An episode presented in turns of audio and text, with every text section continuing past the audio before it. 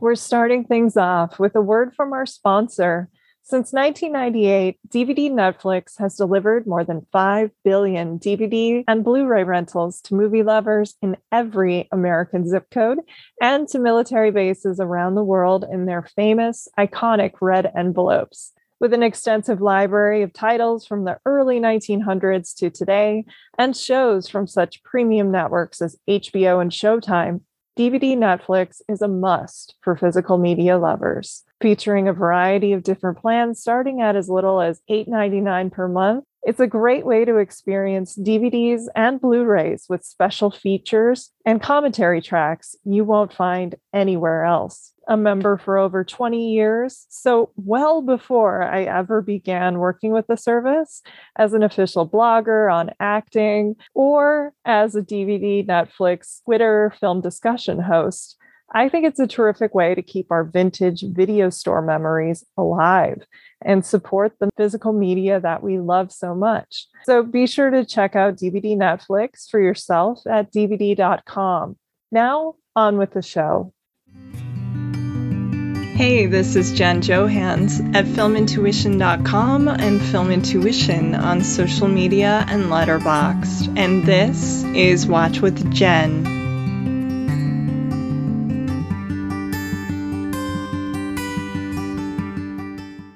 Everyone, we have reached another milestone.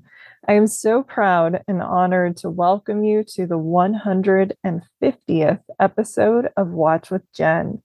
If you would have told me two years ago when I was planning and recording this podcast as a humble little movie recommendation show that A, more than five people would ever listen to it, and B, I would still be making it today, I never would have believed you. Yet here we are, thanks both to you, my wonderful listeners who've been so kind, enthusiastic, and supportive, and also the incredible guests who shared their time, passion, and insights on film with us all, including today's terrific contributor who collaborated with me on a really great research filled conversation. So, without further ado, let's get into the episode, and here's to 150 more. Today, I am so pleased to welcome James Urbaniak back to the podcast, a very talented, versatile, and witty performer with more than 150 credit listings on IMDb as an actor. James has brought Dr. Venture on Adult Swim's The Venture Brothers, the scene stealing Arthur, who was my favorite character on Hulu's Difficult People, and Grant on Comedy Central's Review to Life. Additionally, he's also a podcaster in his own right and the creator of the scripted shows Getting On with James Urbaniak, A Night Called Tomorrow, and I Will Never Lie to You, returning for the first time since our fascinating and very fun Charles Laughton episode late last season, where he gave me a crash course in the 30s era of the great British actor. It is so good to have him back. So, welcome, James, once again. How are you doing, and how's the summer been treating you so far? Thank you, Jen. The summer is treating me well. Uh, I'm talking to you from Utah, where I'm making a film, but can't really talk too much about it because people don't like you to say too much. So, oh, you're fine. But I'm doing a movie in Utah. That's all I can tell you. I'm in a slightly echoey hotel room, but I think it'll work. yes, and I know that recently a new podcast, a scripted series, has appeared on Audible. Do you want to tell us more about that? Yeah, my writing partner Bree Williams and I have a uh, a scripted standalone episode. It's like a 90 minute uh, audio movie, if you will. It's called I Will Never Lie to You, and it can be heard on Audible. You can search that title. And it's a sort of road movie set in the 1970s, uh, involving, uh, among other things, a young woman who sort of stumbles into becoming a volunteer for the Jimmy Carter primary campaign. oh, wow. That's cool. And, it's uh, the yeah, era yeah. It's really fun and it's got a wonderful cast. Rhea Seehorn, who was recently nominated for an Emmy for Better Call Saul, yes. is in it.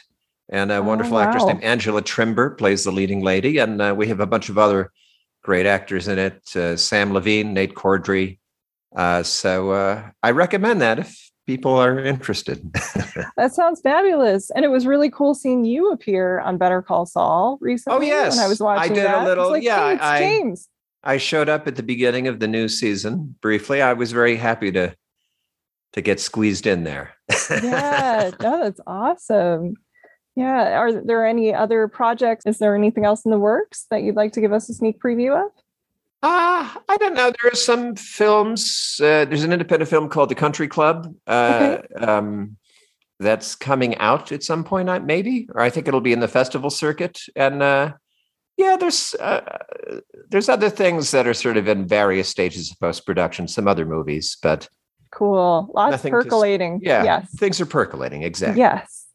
Well, last time you were here, we started plotting possible topics for your return after Charles Laughton, And one of yes. the first ideas that you came up with, besides that you knew you wanted to focus on an actress, was one that, like Laughton had with his incredibly impressive decade long run in the 1930s, was similarly synonymous with a specific era you wanted to focus on, which I thought was really smart. We're speaking, of course, about the Oscar winning actress Faye Dunaway, who, while still working occasionally today, is most remembered for her extraordinary, daring, groundbreaking turns in the heyday of the 1970s. Although her jaw dropping run of classic work we'll be exploring today actually starts in the late 60s and ends in 1981. We'll get deeper into the films you selected, including Bonnie and Clyde, Chinatown, Three Days of the Condor, Network, and Mommy Dearest in just a moment. But before we do that, I would love to know what you think Dunaway's strengths were as a performer overall in this period, and why you think she's someone we're instantly compelled by whenever we see her on screen. Yeah, I um in recent years I found myself regularly rewatching uh, Bonnie and Clyde, Chinatown, and Network. Mm. Just because, not specifically for her, but just because, as you know, they're great movies. Yes. They're three total classics. And I just found them very inspiring, both for the acting in them mm-hmm. and the directing and and the writing as well. And I've, yeah. you know, I've gotten into writing in the last few years. So I just kept um, being drawn back to those movies.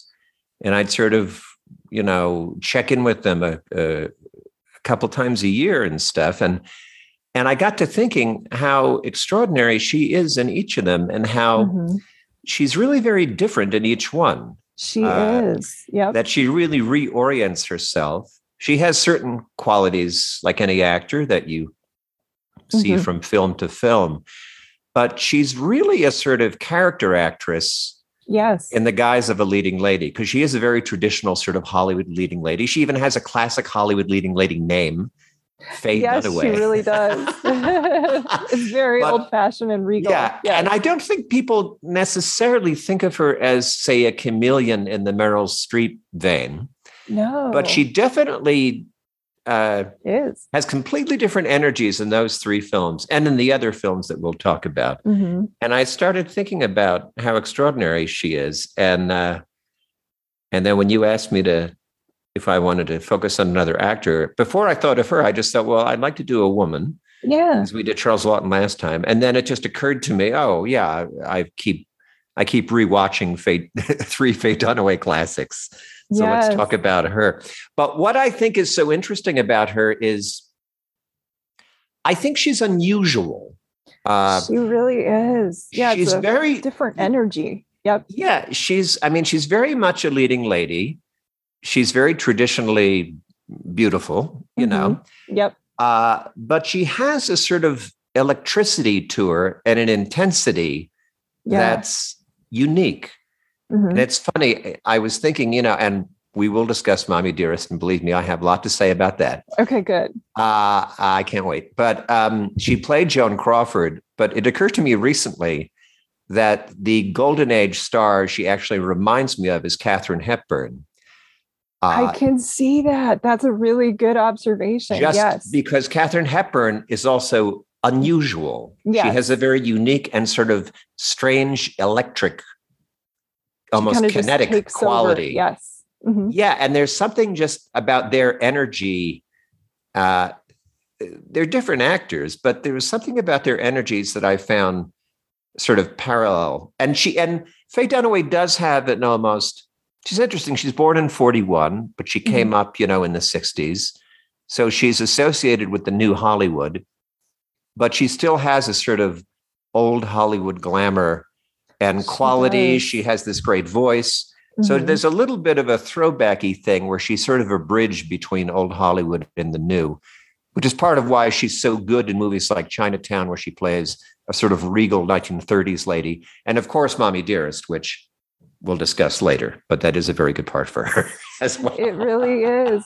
Yeah, I think her beauty was kind of a deterrent in in getting her cast at times. Like even Warren Beatty has talked about for Bonnie and Clyde that her bone structure was just so overwhelmingly beautiful. He thought it'd be distracting, or she wouldn't be able to pull off this character uh, that he wanted the innocence and kind of the small town girl but you know the Right. talent was right there for it and bob evans has talked about her eyes are just unusual and as soon as you see her on screen with those eyes they just kind of overwhelm you which reminds you of like bette davis's eyes or um, that her eyes era. are her eyes are one of her greatest uh, Yes. assets one of her greatest tools and she's Yeah. also um, so she has this sort of old hollywood uh, patina if you will but she Yeah. also when she was young she studied with kazan yes uh, and she came up and she identifies as a method actor she, She does. identifies with that whole school of acting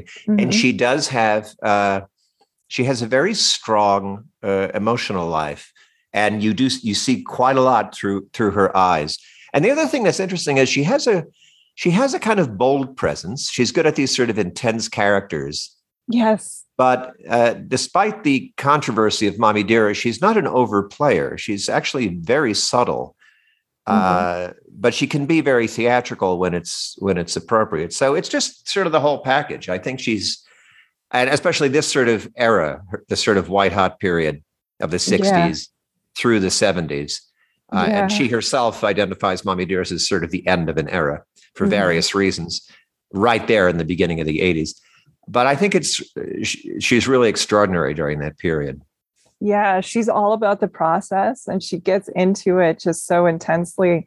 It was funny. She was telling a story to Ben Mankiewicz about uh, Mm. doing the Thomas Crown affair and Yes. how uh, Steve McQueen wanted to come up to her and tell her her fingernails were too long. She got that idea from uh, Barbra Streisand. She thought it was glamorous.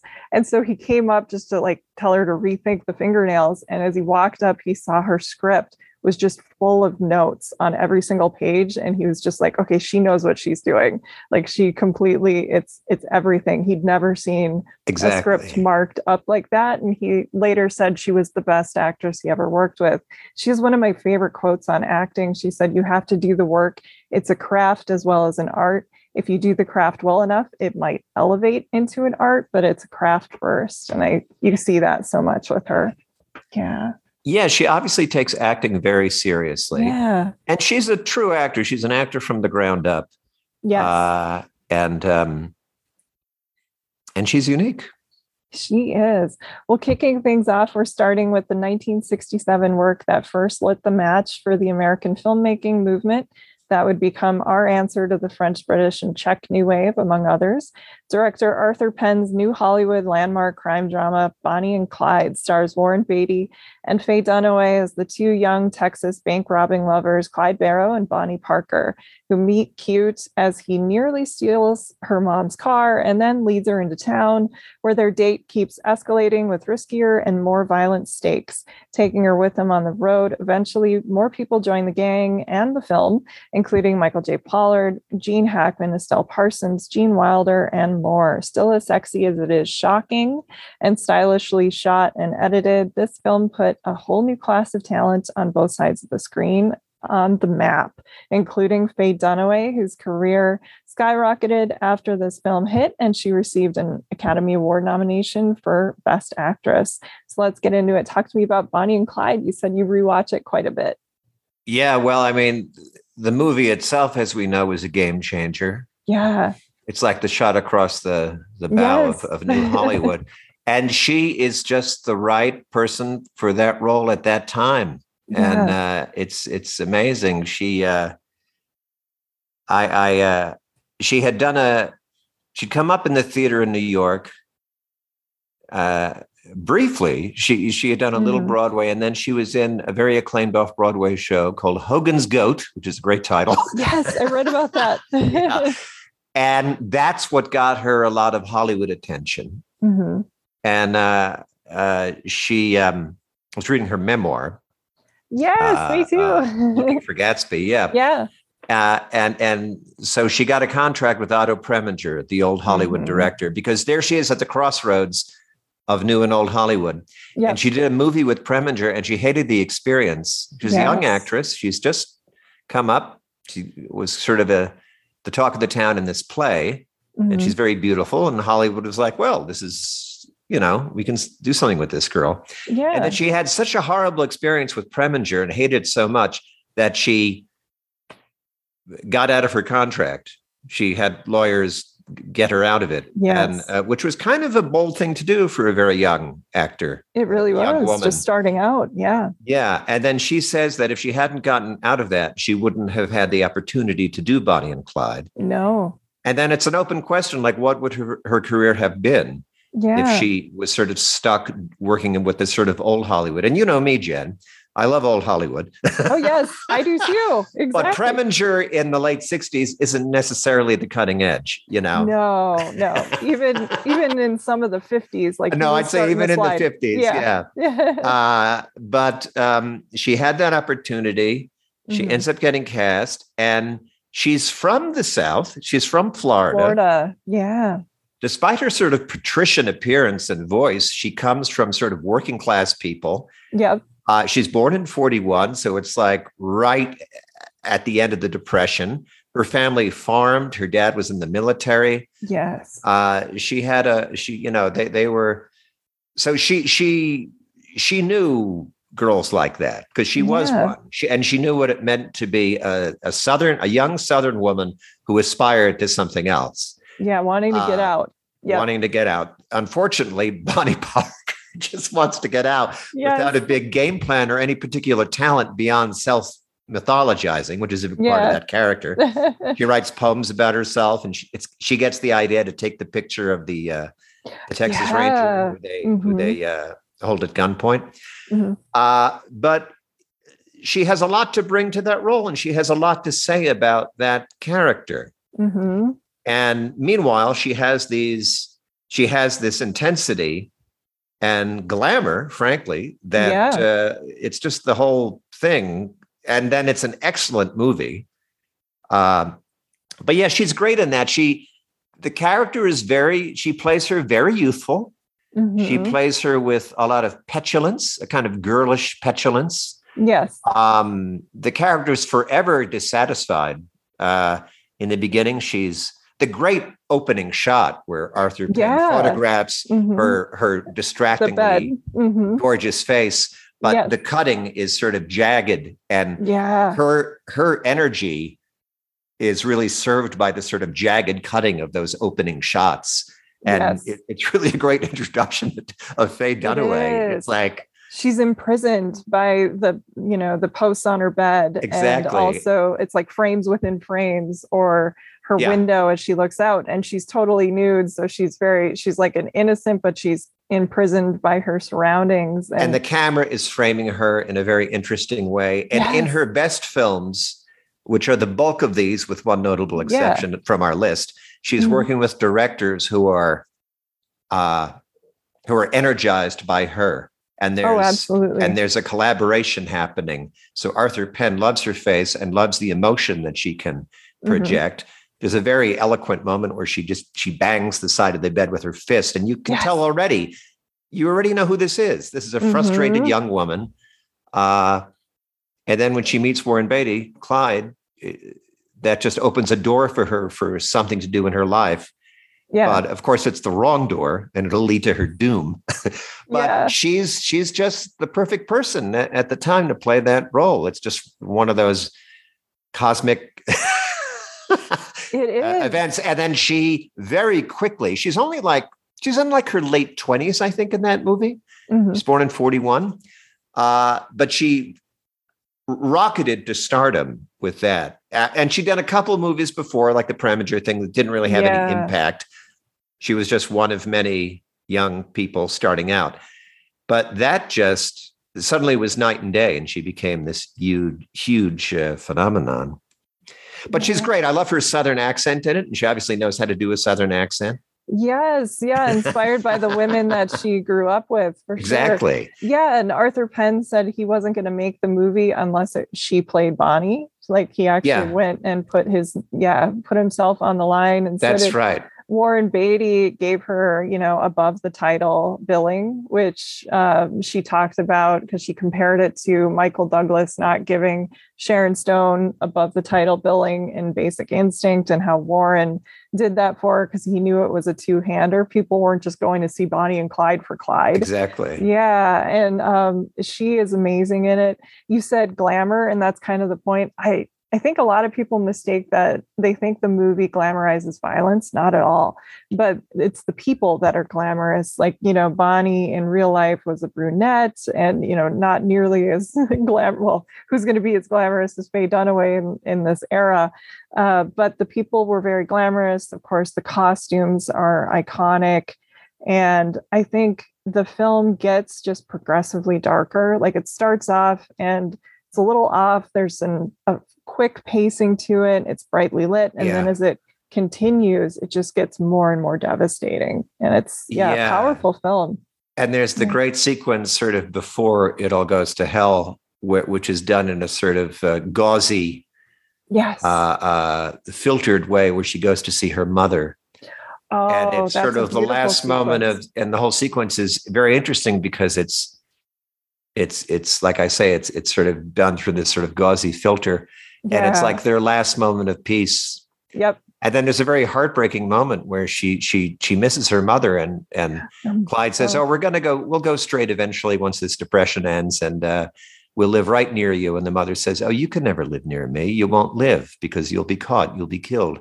Yep. And then she and there's a great classic Dunaway moment where you just see her face and her sort of shock of recognition of what the mother just said and that she can't be near her mother anymore uh, to survive. And she underplays it. The camera just observes her uh, ex- expression, mm-hmm. and you mm-hmm. see it in her eyes and you see it in her mouth, a sort of moment of shock. Uh, and she's very good at moments like that where the camera, she really is a classic film actress because yeah. where the camera's just looking at her face and you can read a very deep emotion in it and it's not indicating it's it's really it, it's very lived in it's very, very uh, natural yeah it's very natural and very real and uh yeah. and but meanwhile she has a wonderful physical uh energy mm-hmm. and again mm-hmm. she, she she'll go for the big choice um she but will. it's it's yeah. but she's but it's it's it's always truthful and and mm-hmm. and it and it's uh, appropriate and her her kind of electric energy in that is perfectly in keeping with the electric energy of the movie that just the movie and her are really serving each other they are and i can't imagine how um, you know daunting it would have been to go up against also because he's producing the film but warren beatty in this era you know he was a huge star i mean it was after yeah. splendor in the grass and she would have known that you know he at one point wanted natalie wood to do it and then when he That's wasn't right. going to be in it they even considered shirley maclaine his sister uh, and then when he decided he was going to be Clyde, then they pulled out uh, Shirley and MacLaine. So, you know, that like, would have been weird. That would have been yeah, a totally different movie. yes. Suddenly, yeah, yeah. No, but, but she uh, she comes to play. She's as they say in pro ball. She's in the show now. She's in the show, she's and she show. and she yeah. is showing what she can do. Yes. she is not she is not shy or yeah. intimidated in that, and uh, it's great. It is. Yes, absolutely. Well, one of the definitive films of not only the 1970s, but also neo noir. Our next movie, inspired by the California water wars, is 1974's Chinatown, directed by Roman Polanski and written by Robert Towne. The film gave star Jack Nicholson his first lead role as a cynical private eye who takes a standard marital infidelity tail job and stumbles onto a case involving murder, conspiracy, paranoia, deception, and Faye Dunaway's Evelyn Mulwray. Handpicked by Nicholson for the part, Dunaway describes her approach as mercurial neuroticism and was, per usual, so committed to the process and the craft that in one of the film's most famous, oft quoted, and shocking scenes, she actually asked her co star for real slaps, not movie slaps. The end result was another Oscar nomination as Best Actress in a very crowded and impressive category, which found her up against Valerie Perrine for Lenny, Diahann Carroll for Claudine, Gena Rowlands for A Woman Under the Influence, and Ellen Burstyn in Alice Doesn't Live Here Anymore, who took home the award frequently cited as one of the greatest films of all time and a vital document of both the 1970s and 20th century filmmaking. I'll let you start us off on Chinatown. Yeah, I mean, this is one of her greatest roles. Yes. It's it's uh there's a couple roles where I think it's really unthinkable that anyone else could play it. Mm-hmm. Uh, uh, she just nails everything, and and I love her voice in this. Uh, she does this very subtle mid Atlantic accent mm-hmm. uh, that just works for a rich lady from the 1930s. And it's not distracting. It, it, you know, it's very hard to do a, an accent like that because that accent, even in the 70s, was already very antiquated. Mm-hmm. Uh, and it's hard to do that accent without seeming like you're making fun of it or doing a parody. And That's she just sort point. of she just sort of adjusts her own voice just a little bit. She just turns the dial a little and just yeah. brings up a little bit of that 1930s kind of mid Atlantic thing. Mr. Yes. Gittes, I'll drop the lawsuit. Like she just, Katharine Hepburn's it just a tiny, just a notch, just, uh, just enough for you to totally buy it. But again, yeah. this is a character where you really see a lot of a, a lot of what's going on in her eyes. Mm-hmm. Uh, this is a very sad character. It is so tragic. Woman. Yeah, she's she's very sad and uh, and she's very guarded. Mm-hmm.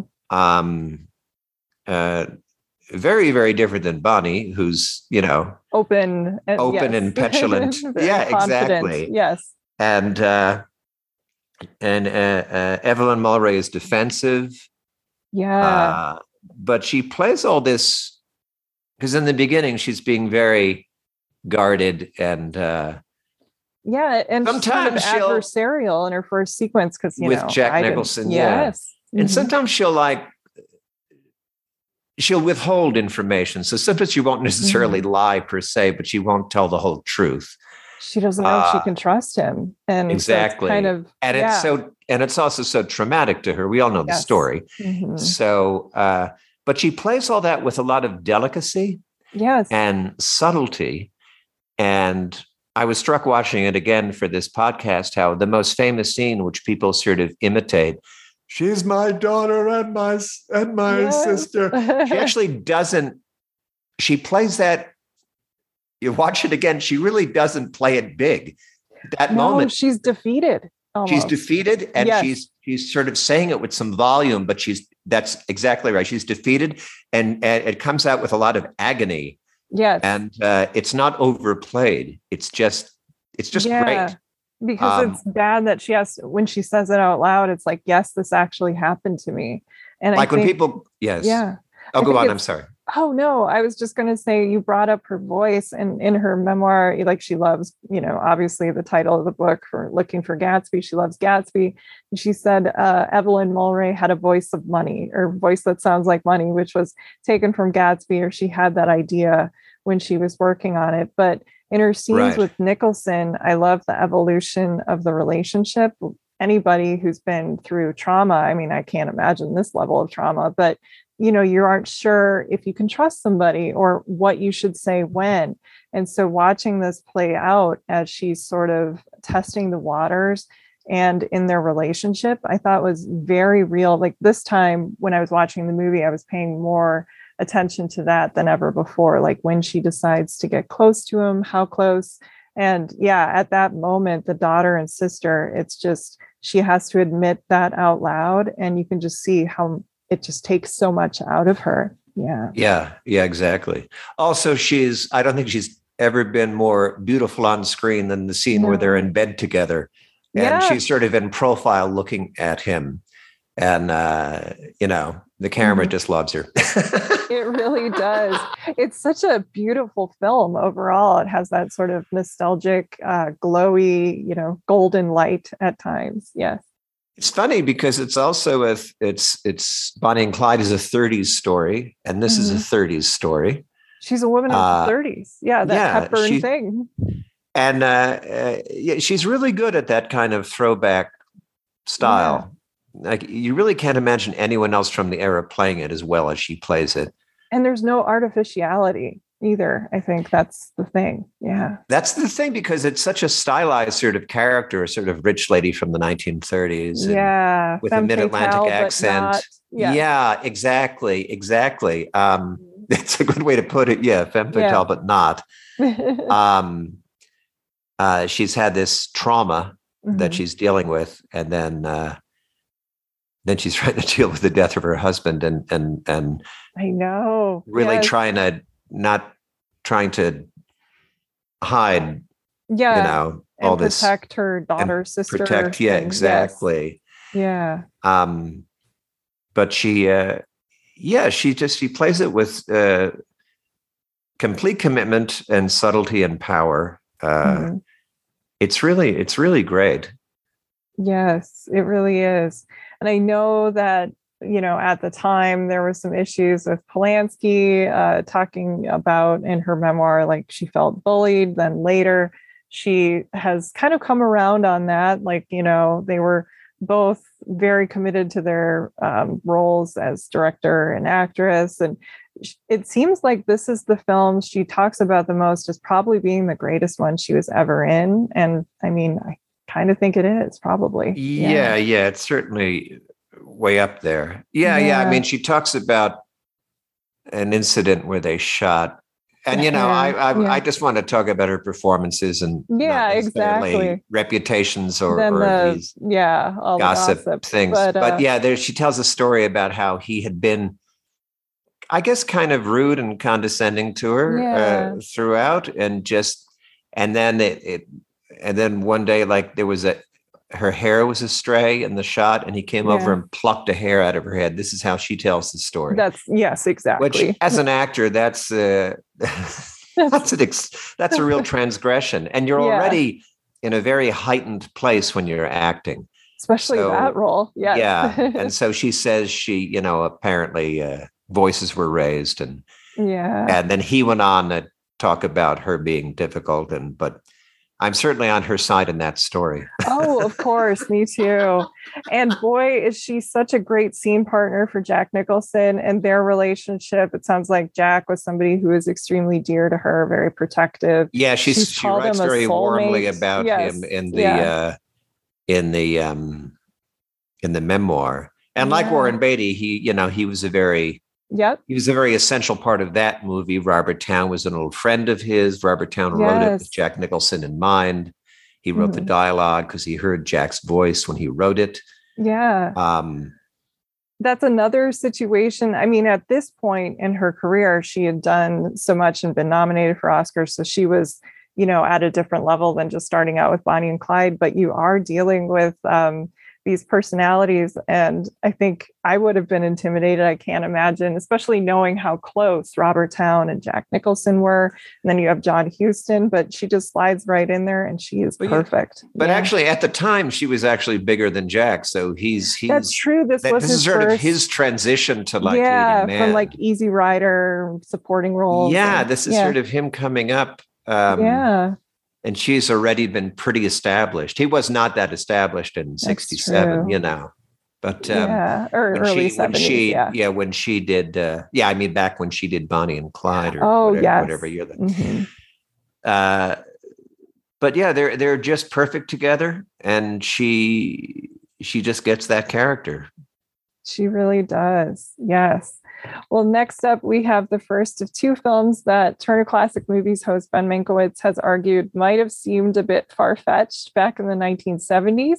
However, the prospect of first a secret CIA inside the CIA in three days of the Condor, and second, the pitch black television satire network have only gotten more prescient and scarily real in recent years. Based upon the novel Six Days of the Condor by James Grady, but obviously shortened to three, for director Sydney Pollack's film.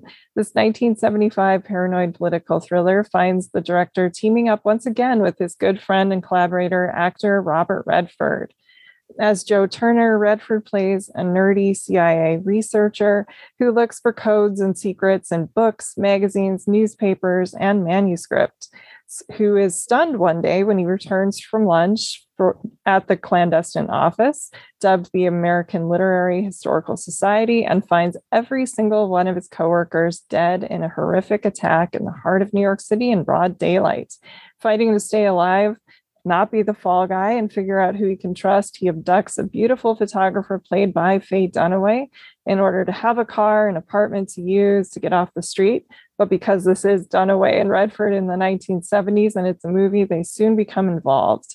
It's a tricky role because she's operating on a number of different emotions at once. I've always liked the movie a lot, though, and the performance, and was glad you chose it. So, what's your take on this one? Well, first of all, I think this movie is is kind of like a, a grittier gender swap North by Northwest. Oh, that's uh, a good take. Yeah. Where you have, you know, in, in North by Northwest, you have a woman uh deep state operative yes that's who, true and, and a man yeah. who is who is uh, inadvertently drawn into this and then he ends up becoming an amateur spy and in yeah. this you have a uh you Robert Redford as a uh as a researcher for the CIA who who mm-hmm. and, and, then she is a, an innocent who ends up becoming uh, brought into this and then ends up becoming an amateur spy herself. Mm-hmm. And I thought this was a fun one to choose because I don't know what adjective to use here, but the character is a little more, and I don't mean this in a negative way, the character is sort of a little more ordinary.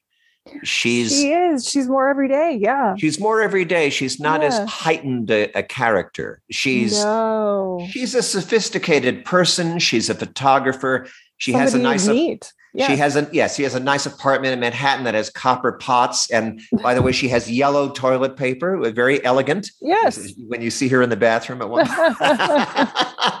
I didn't pay that close attention. Yeah, she's, like she's that. a classy, she's a classy yeah. lady, but she's not like Evelyn Mulwray, where she's this sort of patrician. Uh, yeah, um, mm-hmm. the red member, nail polish, member of the, upper yeah. class. Yeah, and she, even her voice, like she, at one point she says, "I told you." She goes yeah. like, "I told you something," not "I told you." I told you. She she speaks in a more colloquial manner. yeah, yeah, she's more contemporary. Yeah, yeah in, a, in a way, she's she's like she, the character is kind of a straight, you know, straight man, it's a straight lady, yeah. um, in the sense of just not as extreme. Whereas yes. he's in a he's in an extreme situation, and her life is not particularly extreme. And then, but uh, with funny lines. Like remember, yeah, yeah. There's a yeah. wryness. There's a wryness, and frankly, yes. I find a lot of them will be really funny. It even, is. Roger like even the whole, pointed that out. Yeah, he's like Faye Dunaway has about three or four lines that bring the house down, and he said the number of times he's seen it, and it's so true. This is the one I probably watched the most. Weirdly enough, I don't know why. I mean, I love the other films, but I think they're so uh, like draining and three days. Oh yeah, totally. a fun movie. I mean, I mean, yeah, so it ridiculous. starts with like a whole a whole office full of people being slaughtered, but yeah, yeah. Basically, it basically is kind of like North by Northwest. It's not yes. really about the CIA or yeah. the deep state. It has that quality because that's the era. It's very mm-hmm. funny that this is like he made this like I think the year before All the President's Men. I was going to ask, which is about actual stuff. Film, right? I thought that is that is like yes. my favorite movie. Yes. But it's so the funny thing is I'd never actually seen this movie before. Oh, I'd never seen Three Days of the Condor. That's yeah, so and funny there were, you know, she made a lot of movies. I haven't seen them yeah, all. Yeah, I know. So I, I was watching some. I was watching some other Faye Dunaways when I was making the list mm-hmm. uh, to th- think because there were a few that I knew I wanted, and then yeah. I watched this, but I sort of liked how sort of different this character is from other characters. That yes. she's, uh, uh, yeah, like we said, she's a little more ordinary and uh, a little less yeah. sort of the first 70s character that we've had so far for sure. Yeah and um, one of the funniest things i saw in an interview with uh, ben mankiewicz is she was i think she talks about it in greater detail in her memoir was she was finding it hard. She said of all the people she was a little bit starstruck she admitted that when she met yes. robert redford because it is robert redford. And uh, she said she was having a hard time showing fear to Redford. As yeah, this it's would she be- talks about that very humorously in the memoir. Yes, like raping Redford or ravaging Redford, like it would make her crack up or giggle. And so, in order to get the actual fear she needed, Sydney Pollack had to act out his role like off camera for her. Like, you know, when when she was supposed to be traumatized or scared, it was Sydney Pollack off camera generating that response, not Redford and his little Yeah. pea coat with his eyeglasses. She's like, I wasn't buying the fear. Yes. Yeah, yeah. She she found it very difficult to act terrified by Robert Redford. Um, That's true. He's not someone Uh, you expect to play like a, a very scary guy. No. and then once she she uh, she ends. I mean, for those who haven't seen the movie, she's she's an innocent who walks into a store when Mhm. he uh, there's been a double cross uh, Yes. by this. I just keep calling it the deep state because I like calling it that. Uh, and he's he realizes he may be in danger, Mhm. and he has to hide out somewhere, and he ends up basically kidnapping, abducting this innocent woman. on her way and, to a uh, ski trip. Uh, yeah, on her way to a ski lover. trip. Yeah. He he puts her into her car at gunpoint, and it's like, "Drive me to where you live," and then uh, he basically ties her up, like Yeah. and and but his ultimately he he he he he's just trying to save his life Yeah. but just uses this person and then in the movie tradition uh, They they, fall up. in love Yeah. I know. but and then she ends up becoming an amateur spy much like uh, uh, Cary Grant does in North by Northwest um, the scene I love so much is when she's helping him as kind of his girl Friday, and Yeah. uh, she has to go to the restaurant to talk to uh, this guy who's their the great. Cliff Robertson And- yes yeah Cliff Robertson. Thank you. I was blanking on it. yeah And she like picks up his sandwich delicately and puts it in a napkin and like, I'll take Yeah. this with us. And she Yeah. puts it in her purse, and it's just hilarious. Yeah, she goes to talk to him ostensibly about something else, and then she's like, "There's a man outside with a gun pointed at you," and and she plays it all very kind of quietly, but with Yeah. a sort of with a kind of sly humor, and you can tell It that the character is sort of enjoying this strange Oh, chapter yes. in her life. And Yeah. the thing I find very funny is is that character's growth through the movie, where it's all registered, and she shows it all in a very sort of small way Mhm. like this isn't a line from the movie but the character basically goes like well i guess i'm doing this now and that's and it's a series of her just sort of well Going okay now i'm going to tell this guy he has a gun pointed this is where my life Yeah. is leading me because of this man who's entered my life and and you know it it, it portrays her I'm going to help kidnap. Yes. I'm they they doing it. establish you know with typical movie economy that she appears even though she has a partner who's off screen who we never see Yeah. she appears to be a lonely person we understand Mhm. she's sensitive because she takes these sort of moody photographs and he admires the photographs and they bond and then that's how we quickly learn oh they're both sort of lonely people they do Yeah. belong together but in a kind of but and then it ends sort of ambiguously where Mhm. we don't know if they're going to end up being together. They may have just gone through this, and we also don't know if he's actually gotten the upper hand on the bad guys. Uh, it has a nice, it has a nice '70s ambiguity at the end of it. Yeah, which Pollack loves because even if you sort of bookend this with, um, you know, some of his later films, uh, he just he loves that kind of thing at the end. Like even his Grisham movie has a little bit of ambiguity, uh, The Firm, and he loves playing with that Right. so much. Yes, Though it's clear at the end of Tootsie that Huff, Huff, Dustin Hoffman and Jessica Lange are going to be a couple. I may yes, they are. But yeah, but I kind of love this one because of the smallness of her performance. Mhm. Uh, um, the character, uh, the character doesn't go for the big gesture or the raised voice. Uh, no, it's all sort of small incremental uh, um, shifts that she goes through. Mhm. But uh, uh, and that again, as. I'm yeah, as I'm saying, is very unique. It's very different than the other characters we've been It is. discussing. Evelyn Mulwray um, has a lot more inner rage and and agony that you can sort of see. This woman has a sadness, but she, it's just she's she has a different energy. Mhm. Uh, and again, yeah, for all this sort of gunplay and murder, it's it's a much lighter movie. it is. It really is. this would be a really fun like Saturday night at the movies kind of film for sure. Yeah. But well, yeah, and, and frankly, it's not as deep a role. No, uh, no. Because of the yeah, nature of the movie. For a smaller amount of time. Yeah, and, just the, the yeah. character is not is really not as interesting as Evelyn Mulwray no. or any of these other characters. It's just not as interesting a character, but she and she quite wisely doesn't overplay it for drama. She, mm-hmm. you know, a, a, lesser actor might um, uh, try to try to heighten the, the yeah. heighten things uh, mm-hmm. and and sort of indicate the uh, the, the drama. She she, the, she yes yeah she she she kind of underplays the whole thing yeah and uh, and a kind of in an interesting way that's just because the character is because that suits the character it and does. so she she doesn't try to She's an observer do an oscar worthy performance i yeah. you know what i'm saying it's just in terms of like she doesn't try to find the big note in mm-hmm. this because it's it because it would clutter things up and it wouldn't and it, it is a distract. sort of fantastical story. So she yes. she basically keeps it very real.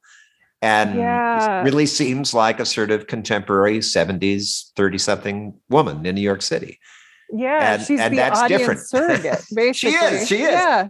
Exactly. like, uh, so it, yeah and she's an observer as a photographer. She you know uses her camera and she's on the other lens trying to figure out what's yeah. going on. And that's basically what she's doing here like wait this is happening? You could almost see her sort of backing away from what's going on. I mean even before we we get the guy posing as the mailman and there's that you know yeah. fight in the which is kind of hilarious again you know you're, you have a fight with the mailman or the fake mailman.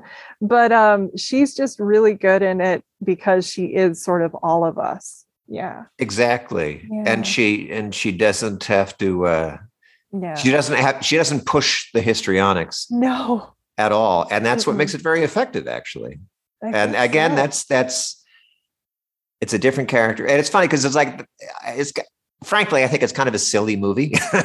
oh, it is. Yeah, like don't think about it too hard because. but she no she yeah. gives that character and the situation credit. She gives it credit, and she yes. takes it seriously, uh, without yeah. imposing a kind of heightened theatricality over it. So again, it's, it's like so she vital. nails it. Yeah, totally nails what should be happening, and you can tell that the director also it's there's a kind of 70s naturalism going on in the way the director is telling this story. It's very different than the sort of sheen of North by Northwest, which I do think is an apt comparison. Uh, That's a really good comparison because it's yeah, yeah. She's sort of helping to balance the scales because it could be too ridiculous. It could be swinging she, for paranoia. And again, or, this is a case where yeah. She understands. She and the director are, are on the same page about style. Yep and they understand the style and she's serving the director's vision and she's got a strong director who's you know knows actors and, and again a very hands-on leading man who i'm sure yeah. had a lot to say about what was done yes. so uh, yeah it's it's I, I, found it very i found it's it very so enjoyable and kind of refreshing to watch also yeah. just to sort of watch her not have to go through the agony of Evelyn yes. Mulwray or you know yeah that's so true kind of a little bit in a way it's sort of a little vacation for her this movie it is and it's good because one of the films that she regrets not making actually and I would have loved to have seen her in it because I like it even though some people don't is Family Plot the Alfred Hitchcock. She was. I've never seen Family Plot. Oh, it's actually really fun, and she was offered it and turned it down because there was some stuff going on in her personal life and so she just but it's the one that she sort of regrets like i turned down the opportunity to work with hitchcock and yeah. so this is kind of i'm glad you brought up north by northwest because this is sort of her hitchcock movie essentially. Yeah. Yeah, yeah oh, very much. Yeah that's, that's so good. Yeah. So she got to make one kind of. Yeah yeah it's a it's a yeah yeah. Well, when Faye Dunaway looks back on the film that garnered her an Academy Award as Best Actress in the form of 1976's Network, the word she uses repeatedly to describe everything about it is fast. From the incredibly rich, hmm. loaded, and shocking dialogue penned by the great Paddy Chayefsky for this pitch black television satire that she said she needed to memorize and then deliver so quickly that it hit like a bullet to filmmaker Sidney Lumet, who she said was so fast in his mind and movements and ability to handle everything at once that it was like he was directing the movie on roller skates. plus the speed at work in every facet of the movie still makes it feel as frantic and pulse pounding to this day. Playing a chief of programming named Diana in honor of the star of the Chayefsky pen, the hospital actor uh, Diana Rigg, Faye Dunaway is an unapologetic workaholic, part representative of the young boomer de- generation and her desire not to be nostalgic about the dinosaurs of yesterday, and also caught in the crossfire of the sexual revolution and her relationships and attitudes, as we see play out in her affair with William Holden's president of the news division. Everything in the movie comes to a head when Peter Finch's recently fired veteran anchor Howard Beale gets mad as hell and has a breakdown on the air. Divided in their approach and how they hope to wield Beale exploitatively as a weapon to appeal to audiences and get good ratings. This sardonic film foreshadowed the cable news era and continues to be incredibly timely. So there's a lot here. Where would you like to begin with this one? Oh man, I mean, I love this movie so yes. much uh, I may visit this more than I visit Chinatown. I'll because Chinatown is more emotionally an ordeal. Yes. Uh, mm-hmm. and first of all, this is a comedy. This is a black comedy. Oh my gosh, yes. Mm-hmm. Uh, and it's funny because yeah, you mentioned she, she, talks about in the memoir how quickly Lumet worked. I, yes. This is brilliantly directed, by the way. Oh my gosh! But yep. there actually is a kind of there's almost a His Girl Friday quality to the mm-hmm. dialogue. Uh, oh yeah there's reams of dialogue and it's and she in particular speaks it really fast so um, fast mm-hmm. in almost a howard hawksian uh, yes. fashion when you think about it uh, and she again she just gets the style and she has a director who is loving what she's doing and they are on the same page again and yep. she's really funny in this and she is like my really gosh funny. like I the love scene, I guess, kept cracking up William Holden, who at first didn't know if he wanted to do it. The love and then he brilliant. couldn't even get through it uh, because it's just it's hilarious. Yes. For those who may not have seen it recently, or maybe a few who haven't seen it, there's a there's a whole there's a sequence where she and William Holden basically go on a date. They have dinner. They take a they take a romantic walk. Then they go back to uh, yes. a, a cottage and have sex uh, and her conversation in each scene time. is about ratings and television and yes. work. And so she, but her tone suits whatever the moment is. So over yep. dinner, she's sort of talking in the way one might in dinner conversation. Yeah. She sounds romantic and happy about yes. about work stuff Good when they're walking on yeah. when they're walking in the moonlight. And then she's speaking the way one talks More during sex. That. Yeah. Uh, but still on the same topic and so it's, yes. it's it's very heightened it's very satirical it's not it's realistic hilarious. at all oh and my it's god. hilarious. Yeah. So that's part of the thing that's i love about i love everything about this character. Oh yeah. I know it it's I unapologetic. It's actually a good unapologetic. st- stone for uh, mommy dearest a little bit in that sense. Yes. Yeah well she is um this character is the opposite of Evelyn Mulwray. Yes. This character is completely honest and unguarded so blunt. and yes. direct. Mm-hmm. This character never lies, never tells a lie no, in the movie. She's a, a monster. This character is a monster. Oh my gosh. Uh, yes. But she's completely honest in every scene. it reminds me of that line in uh, Jerry Maguire about brutal truth. And he's like, yeah. You added the brutal part. Like, you know, truth is one thing. This woman is brutal truth for sure. Yes. Um, they're, uh, and her physicality is so great in this. She this character basically sort of wields her femininity like yeah like a samurai sword. Mm-hmm. Uh, in the very beginning, she has a sort of brisk feminine walk. Yes. Uh, yeah, it's, it's almost like it's like her hands are bent at the wrist. Yes, and yes. she she has her like her her hair is long. She has like these these very feminine blouses, and the character very really kind Rogers. of Rogers. Yeah, yeah. The character really sort of wields her femininity as Mm-hmm. She knows that's part of her toolkit. But there's yeah. something because it is a comedy. There's just a slight, uh, comedic way that she indicates this with just Yes. sort of her her brisk walk and her brisk gestures. I love the way she sort of braces herself against desks when she's talking to people. Yeah, she sort of poses very Yeah, yeah, provocatively, exactly. like she's going to be photographed, like she is back in the 30s in an evening gown, and yes, which was Yeah. actually her note. Um, now, Lumet had warned her anytime she was going to add in any softness or anything, it would be on the cutting room floor because they didn't want that at all.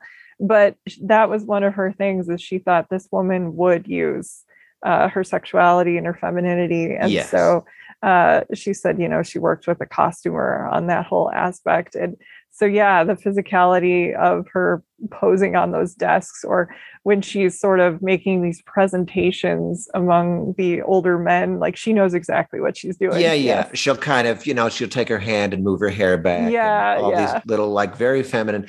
But the thing is, the, and this is not a criticism. This is just a fact. The character is not a real person. The character is a satirical construct. That's what the character is. Absolutely. But she, she, she gives it dimension. And then there is one extraordinary moment near the end of the movie where she's she she's had an affair with Holden. They broke up. They get Oh, back together again. Yep. and he finally he's like look i i can't take this anymore Mhm. he's like i just need you to love me you know Yes. i just need you to love me i forget the exact line but he's like you know faults and all or whatever Yes. and there's a moment where she looks at him and you see you've never seen this before you see a flicker of panic in her eyes for a second and then she says i don't know how to do that and it's it's Yes. very moving because what you see in that instant is she's like a replicant who suddenly Yeah. who suddenly had a glimpse of Oh shit. uh, Yeah. of of human emotion yeah. and you can also tell that at that moment she realizes that something's bro- broken inside her and yeah. it's yeah. it's it's beyond those jokes she's been making about like I have daddy issues or she's been kind of Yeah. aware like she does speak like maybe she might have possibly seen a shrink at one point we don't know but obviously it didn't take she probably talked about ratings the whole time. But in that moment yeah it's like she is somebody from outer space and i heard that uh lumet had yelled cut and she said but i have another line there and she, he said no but the way you looked at him like he just said something you know in a different language or was perfect and i thought yeah it's a really good note also because you do see that panic that's a really good observation and uh she you know this woman is never going to be able to have a very exactly successful emotional relationship and probably at that point realizes that and it's and that it's classic Dunaway because you see it in the eyes, you see it in the face, uh, you see it like in her facial muscles. There's just a very quick. It's almost a parallel to the moment where uh, Bonnie Parker realizes she can never be near her mother for the rest of her Oh, life. that's yes It's different, but it's Mhm. parallel to that because it's it's only a couple seconds, Emotional. Mhm. but you see her registering something. And whatever uh, Diane Christensen, her the name of her character in Network, is registering there, it's like, oh shit, I like uh, it's the closest we ever get to seeing what might be regret in her face, yeah and a kind of and a kind of panic at who she is, and Yep. then and then she locks the door on that emotion. And Yep. then, of course, and then the, then the perfect way for the character to then resolve that moment is to see through her corporate see fulfill her corporate destiny and and and decide to assassinate Howard Beale. yep barrel right down the road like you know finally, finally, actually be complicit Yes. in murder and be the And ultimate emotionless then bury the robot. Exactly. yeah But it's perfect, and it's it's such a wonderful moment. Um, that in, the script, he's like, "I need you to love you," and she says, "I don't know how to do that." But what Faye Dunaway brings to the table is showing that one that little glimmer of panic before she says that, Mhm. which gives the characters, which gives this satirical construct of a character uh, a moment of humanity. And it's not too much; it's just right. And Mhm. again, it's, she's just she's very masterful at these little small moments, small Yeah. details. Um, yeah especially because this is such a dialogue driven film and you know so much of the performance is is nailing those lines and firing them out fast that you know these little human things that that happen to sneak in. When i was reading about uh, dunaway in these movies the writers guild of america at the beginning of uh, the New Century did a list of like the 101 greatest screenplays ever written previously, and two of the ones in the top 10 were Network and Chinatown. And so she was somebody who was able to bring these to life. But yeah, she, you know, the words on the page are important. She said this is probably screenplay wise, you know, the one that stands uh, the tallest, but it's because of those little human things or these choices that Yeah. she's making that makes her so real in a role that nobody that was close to her wanted her to play.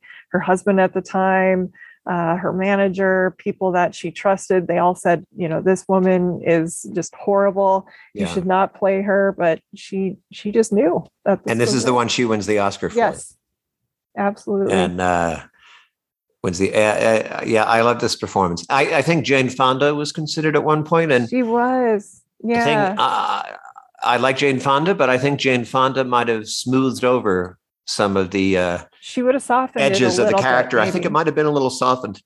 Yeah. Yeah. know. But the thing is, then Dunaway's sort of default qualities, that intensity and uh, electricity that I was talking about, really served this character. Uh, there's something feral about this character. Uh, there's She something animal-like. Yeah. There's something animal-like Even about her her. eyes are more open. Totally. All of them. Her, yes, when, you and every great director knows to get close-ups of her eyes or, or of her face, and yeah. there are moments in this where her the energy in her eyes is different than her eyes in any other movie. And there's there's there's a kind of feral uh, quality, and there's also a great sort of visual joke where at one point she's watching Howard Beale on TV and she's eating like a really big sandwich, and she takes an enormous bite. yeah that was actually another thing that she said was one of her tools is this is a woman who's just you know carnivorous and she would Yeah. just be eating yeah Yeah, yeah, and it's great. But, she also like she totally gets the comedy, and none of the other movies we're talking about are comedies. One is considered an inadvertent comedy, Mommy Mhm. Dearest, but but she totally plays the comedies with her typical subtlety. And one of my a moment that always makes me laugh out loud is when she first gets the idea but Howard Beale has had like two breakdowns on TV, and then she Mhm. decides we're going to actually make this permanent. We'll we'll put this madman on TV, and she yes talks to Duvall, who's the head of the who's who works for the corporation who own the network, uh, to pitch this. And he says, "We're talking about putting a manifestly whatever he says, yeah you know, uh, uh, uh, unwell mentally yeah. unwell man on television." And then there's a shot of Dunaway just looking at him with those feral eyes, and she does like like a six point nod. She's like, "Yeah, yeah, yeah, yeah, yeah, yeah," Yeah. like with her head let's do it Yeah. he does this hilarious sort of duh nod and uh and it's really funny and then Duvall actually waits to say his next line because you can tell that like Lumet is holding for the laugh. yeah or maybe they had to slide it in more in the editing room like but you said. it's oh it's it's like but it, it's a very comedic heightened response and she just she she really gets style. She gets style Mhm. and it would have been and- cool to see her in a screwball kind of a what's up doc uh, from the era totally and this is sort of the closest this is kind of like yeah this does have that quality. Mhm. again this is like in the sense that um three days of the condor is Was sort of a, is sort of a a gritty 70s version of north by northwest. This is a sort of naturalistic 70s version of a 1930s screwball comedy in a way. His girl friday as you mentioned. Yeah. exactly. Yeah, Uh, Yeah. but yes and then this leads us to the very controversial yeah, our final film. Yeah, Yes. yeah, it's performance, and the final film is one that is notoriously divisive. 1981's "Mommy Dearest," directed by the swimmer and Diary of a Mad Housewife filmmaker Frank Perry. Dearest Yes. is described as a biographical psychological drama about actress Joan Crawford and her relationship with her adoptive daughter Christina, whose eponymous memoir became the basis for the film, giving a searing, committed, vanity free performance, which has been likened to everything from camp to killing her career. Faye Dunaway completely goes for it as Joan. But this was overall not a film I liked very much, despite her tenacious, fearless turn. But I'm really looking forward to your thoughts, James. So I'm going to let you go for it. okay well here's what i think All right. I think it's a lopsided movie. Yeah. I think it's not a good movie. Mm-mm. I think she's excellent in it. Yes, I agree. And I think the thing that all these other movies we've discussed, and this is a theme we've talked about, where she and the director, even though she had issues with Polanski, he still knows what he has. oh yeah. and he's he's same very much in command that the playing field is equal. You have directors in these Mhm. prior cases and a, a great actress, and they're energized by each other yes. and and what they're doing is informed by each other. In this case, Frank Perry, who has made, who knows how to make a good movie, uh, uh, Yeah. Diary of a Mad Housewife is great.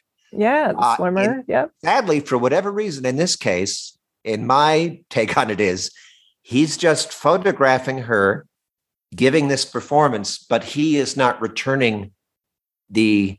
It's not equal. Uh, Mhm. She's she's she's kind of directing her own movie and he's just sort of he's sort of passively observing as opposed to energetically uh responding in kind to what she's doing do you know what i'm Mhm. saying I agree with and you. Yeah. and and and uh and so because of this she's sort of isolated and then a light gets a, sort of unfair light gets thrown on her performance because she is she's a very intelligent actor by the Mhm. way this is this is she's very smart yeah. and and in a way even though she's very physical she's kind of cerebral because she she all these characters are so specific she really understands style she knows how to adapt her physicality and her voice to whatever is Mhm. called for she's Yeah. playing joan fucking crawford who is not as great an actress as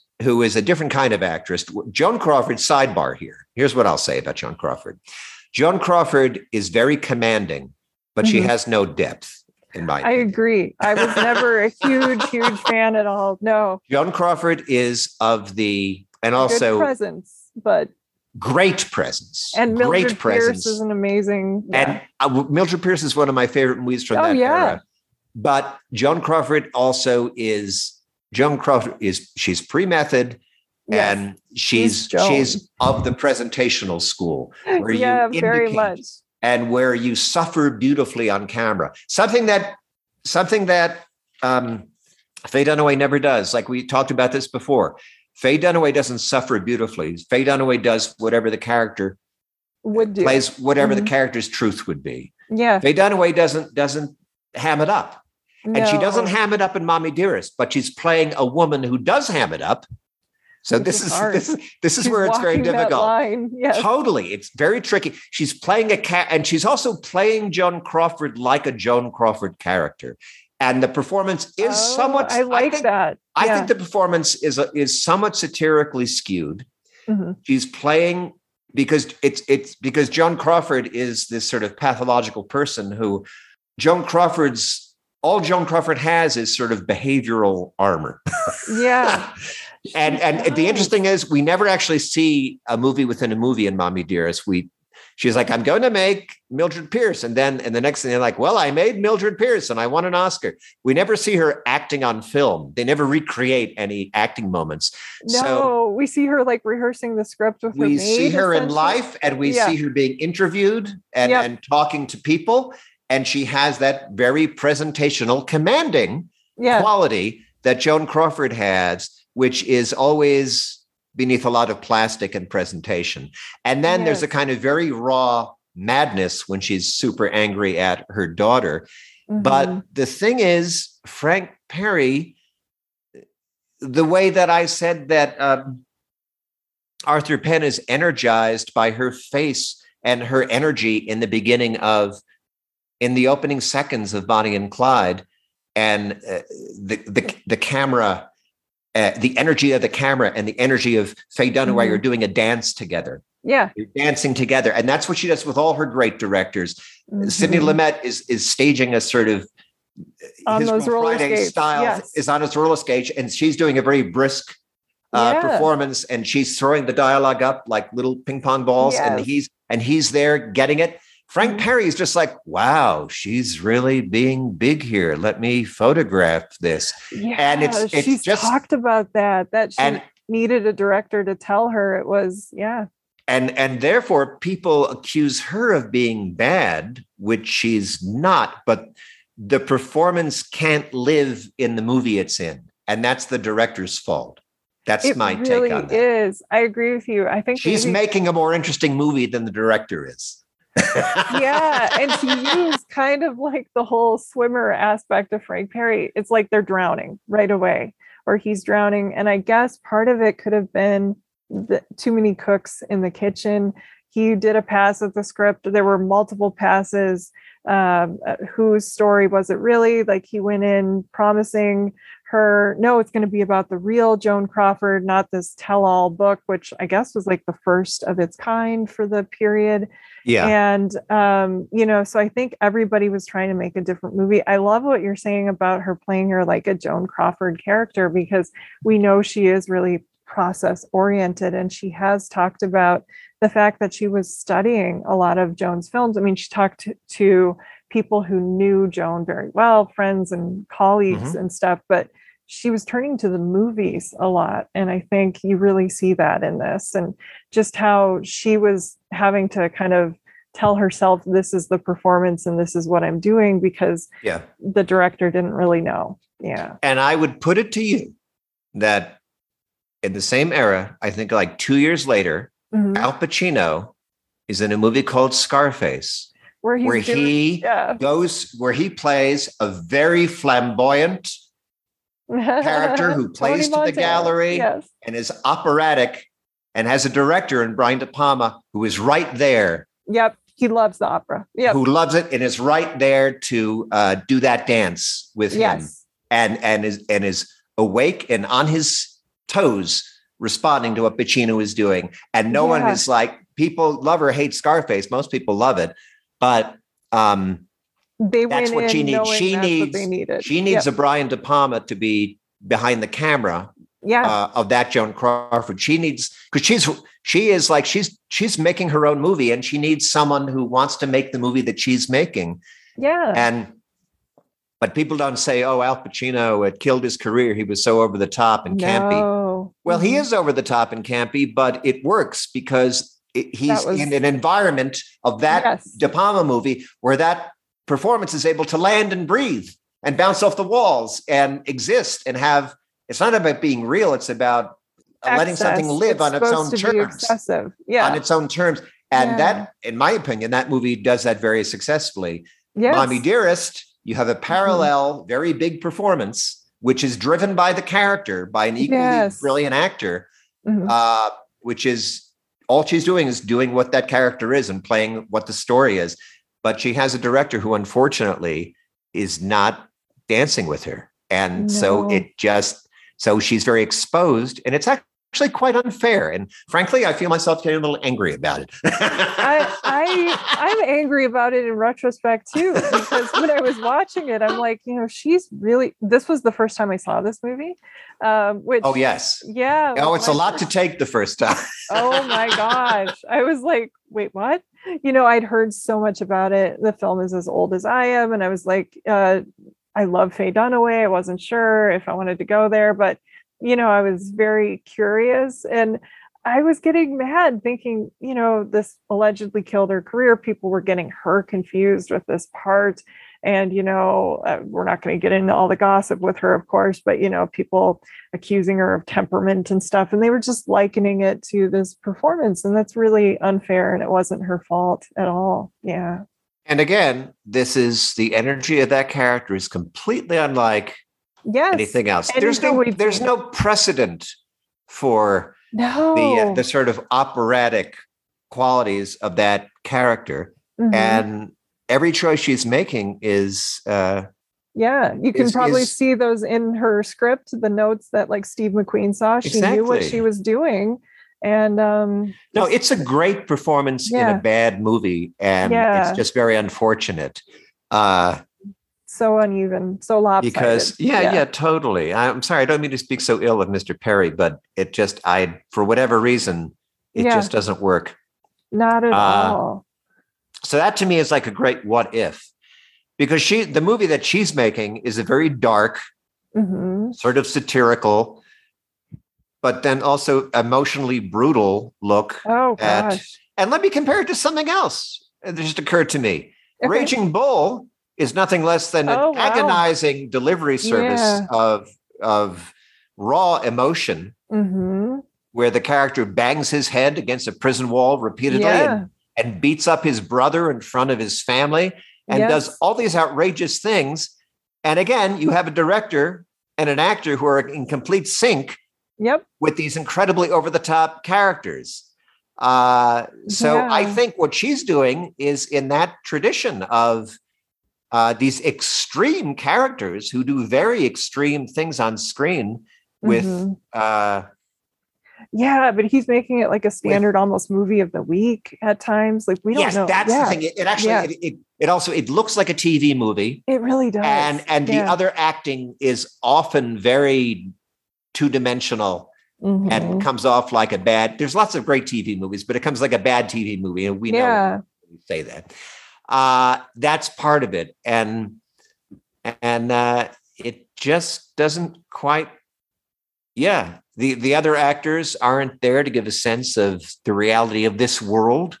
yeah, she uh, doesn't have that scene That's the thing. she she's needs. she's Mhm. creating a world, and no one else is uh, creating a world yeah. is populating it one hundred percent. yeah, they're like in some other movie that we yeah. no. So yeah, um, it's it's uh, it's it's sad, and then I, I she says that it it had an effect on her career, but also at the same time, she also left the country for a while. She had had a child, and That's she lived true. in Europe for a long time, so she kind of got out of the limelight for a while as well by her own choice.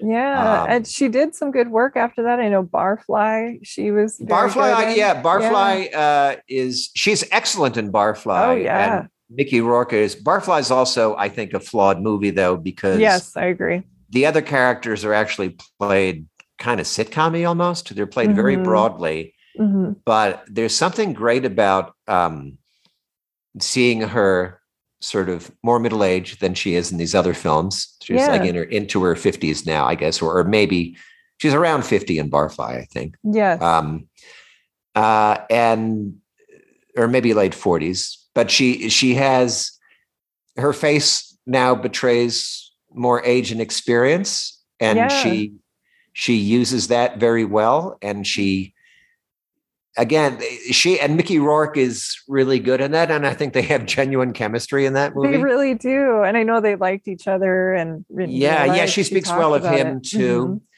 uh, but i think but she still has the goods i just i wish that was a better movie I agree. it's not as quite it's not the disaster that mommy dearest is no. i just think it could be It- better. she, Yep. yeah like her performance lands in that and their Mhm. scenes together are excellent yes. but sort of when they start going to the bars and other people are a little indicating yeah, in the way that they're those characters are drawn yeah, they're Uh, kind of caricatures. They're a little bit. caricature and i i kind of just want them to be a little more naturalistic real. Yes. or yeah or just yeah Yeah.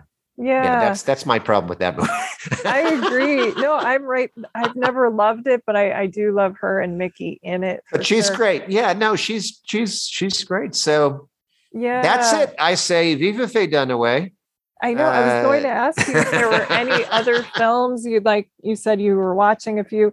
Are there any you would like to recommend people check out if they're new to Faye Dunaway who are listening? Before these are you the, go? these are the main ones. Yeah. and uh, like I like uh, Thomas Crown Affair is fun. That's also is super goofy. It's even it's goofier than uh, doesn't than make a three lot days. of sense. Yes. Yeah. And she she has a lot of fun in that. Like she has a, playing a sort of glamorous yes. Investigator. yeah. She's like an insurance investigator, Insurance- but she's like super glamorous, super hot, and she has yeah. this incredible entrance where she's like walking in like wonderful 60s fashion with like this I big hat. She can afford all. yes. uh it's Yeah. it's just it's it's about two movie stars having fun Yes. and there's nothing wrong with that No. uh but yeah i i watched i watched that one when we were making the list but yeah. it's fun but there just it, there wasn't not like enough there. There. there wasn't yeah. enough there to, to sort of for the dynamics of the list where when i saw three days which is equally silly Yeah. there's something more interesting. interesting about uh about her underplaying in that uh, yeah. that that stands out. Um, so yeah, I think she's just I think she's much more versatile than people I give her credit for. Yeah. Uh, and um, I find her very inspiring and and satisfying and fun to watch. Very Uh, much. Yeah, I think she really defined this era. I would say probably like Jane Fonda and Diane Keaton are up there for the 70s. But Mm-hmm. when you think of the 70s and these performances, you know, it's very incredible. So I was really glad that you chose this, James. This was such a wonderful conversation. I want to thank was you. this was really fun. I enjoyed it. Yeah. All right. uh, You'll have to think of another person for next time. yes. Okay, I'll try. Thank you for having me again. Thank you. I also want to thank everyone for listening, especially my patrons who support the show and help fund my research, equipment, film rentals, RSS fees, and more for as little as a dollar per month at the Film Intuition Patreon, which is the home base for the show. Other ways you can support the podcast are by sharing, reviewing, and subscribing to Watch with Jen wherever you get your podcasts, and also checking out the cool merch store hosted and created by our talented logo designer, Kate Gabrielle. You can find the merchandise store, including shirts, tote bags, stickers, and more by visiting filmintuition.com and clicking on the shop link. The show's theme music is solo acoustic guitar by Jason Shaw and is available in the free music archive. You can also reach me or interact with Watch with Jen anytime on Twitter, either at Film Intuition or our Watch with Jen account as well. Well, until next time, please take care and happy movie watching. This is Jen Johans at filmintuition.com and Film Intuition on social media and Letterboxd. And this is Watch with Jen.